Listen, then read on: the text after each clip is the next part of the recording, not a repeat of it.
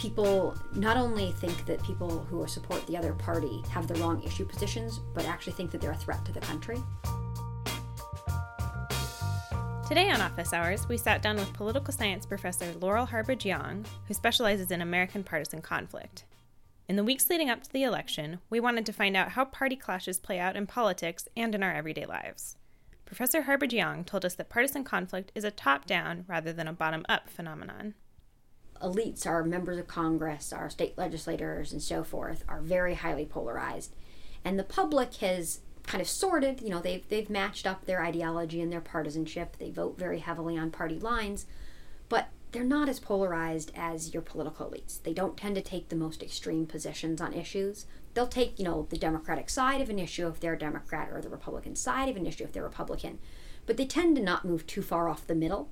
And then you obviously have a lot of people in the public who are not politically interested and they tend to take the most middle position or if you give them the option they say I haven't really thought about it. If it's the elites that are pulling the parties apart, where do the American voters come in? The people are certainly, perhaps you could say that they're a feedback loop.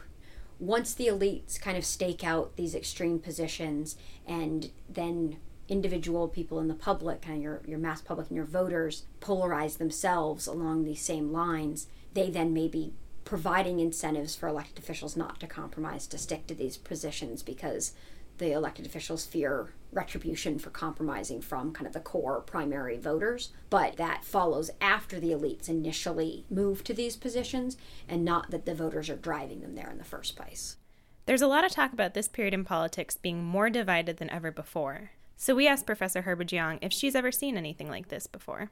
I think that when we want to kind of understand some of the changes in polarization, it's actually helpful to even take a longer look because one of the things that's interesting when you take the longer look is actually the period that's the anomaly is the period of low polarization that ran from the 1940s through the early 1970s. Post World War II era, you had a lot of moderates in Congress. There's a fair amount of overlap between the ideological positions of Democrats and Republicans. Kind of a, a good example that epitomizes it is that Dwight Eisenhower was actually asked by both parties to run for president. But, like Professor Harbridge Yong said, that was an outlier more historically, if you start looking back at kind of from the Civil War era on, or even before that, in fact, that you had very high levels of polarization in the past as well. So, in one sense, we're returning to the historical norm of having high levels of polarization. But there are a couple of distinctions between this period and prior periods, which I think are worth noting. In past periods, polarization was largely confined to one major issue of the day. And so much of the government activity involved that issue, so it really divided the two parties. But what's different today is that almost every issue that you can think of has come to be associated with either being on the left or the right. That basically everything has collapsed onto the same liberal conservative spectrum in a way that wasn't necessarily the case in past periods. Politicians take these hard stands because, in order to win elections in a two party system, they have to form coalitions, for example, pulling together pro business elites and blue collar industrial workers under the same party umbrella. So the parties may not care as much about whether there's an underlying principle that connects issues, but parties may be caring more about winning elections. And so you might have kind of these odd coalitions because in order to constitute a majority, you need this group of voters from over here, this other group of voters who have this other issue position. But coalitions are complicated to build and difficult to keep together right now there's still internal fights within the party as to whether you really need to be more principled and conservative and that would be the winning coalition or whether you need to be bigger tent more moderate and bring in kind of swing voters and democrats and we certainly saw that after romney's defeat in 2012 that some elements of the republican party said if only we'd had a true conservative others said we have to reach out to minorities, to working class voters, so forth. So, back in the era when we kind of shifted from a less polarized to a more polarized time, kind of 1960s, 1970s, the Democrats faced a party in which they had a lot of fairly moderate and actually somewhat conservative members, particularly Democrats who represented districts in the South and then you had the more liberal members in the Northeast. And so that was the divide. And essentially, the group that didn't toe the party line per se was pulling the party in a more moderate direction. What we're seeing now is that on both sides, we're seeing more extreme coalitions or factions. The House Freedom Caucus within the Republican Party, the Bernie Sanders, Elizabeth Warren type of wing of the Democratic Party. So those are tricky in the sense of thinking about what they'll do to change the party because the party still is going to want to be able to win votes and to win the majority. So there is this tension between how far you can move to the left or right and still do that. So Romney in 2012 brought out internal fights in the Republican Party, but this election cycle is revealing some intense divisions in both parties. We have Trump, who's an extremely divisive figure in the Republican Party, and the Bernie Sanders campaign exposed some serious ruptures in the Democratic Party as well.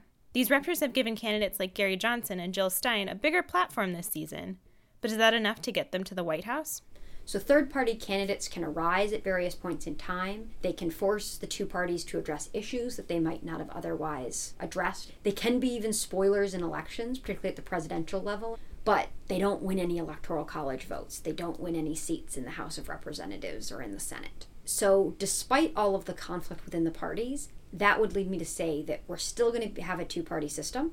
But what I think is less clear coming out of this election cycle is whether the parties on both sides are going to continue exactly as they were, or whether these internal divisions will end up with kind of winners versus losers. So, are we stuck with this political turmoil, or can our government return to a healthy balance like the days of Eisenhower? It kind of looks like this unstable equilibrium, this place in which voters are more moderate, whereas members of Congress and the parties are much more ideologically extreme. And yet, we tend to think that members of Congress respond to electoral incentives. That if the public wants something and members of Congress don't give it to them, the public will vote them out of office. Yet, we're not seeing that. And so we still haven't quite figured out whether this is going to be the new normal or whether this will change. If it doesn't change, if this is the new normal, how does it affect us on a personal level? Individual people tend to move to be around like minded people. So, even beyond being physically around like minded people, people can choose their friendship circles around like minded people. Social media, people can unfollow friends that perhaps don't espouse the same political views that they do people may in fact be pulled further to the extremes because they're surrounded by kind of like-minded individuals and it kind of reinforces their position. And that even when they encounter dissonant information on the internet they're not necessarily having a conversation face to face where they might ask a friend hey i don't agree with your position. Can you tell me why you came to have that particular position? Instead, you just see it on Facebook or on Twitter or something, and you either don't read it at all, you read it just pushing back against it, so, does social media and this day to day political conflict affect non political decisions? People not only think that people who support the other party have the wrong issue positions, but actually think that they're a threat to the country. They also more and more have views that they would be greatly bothered if their son or daughter married someone from the opposing party. And that's not something that you saw in the US several decades ago. Given the tense environment of this particular election season and this period in our politics overall, it's especially important for us to exercise our democratic responsibilities. So, those of you with absentee ballots, fill them out, register to vote, and make sure your voice is heard.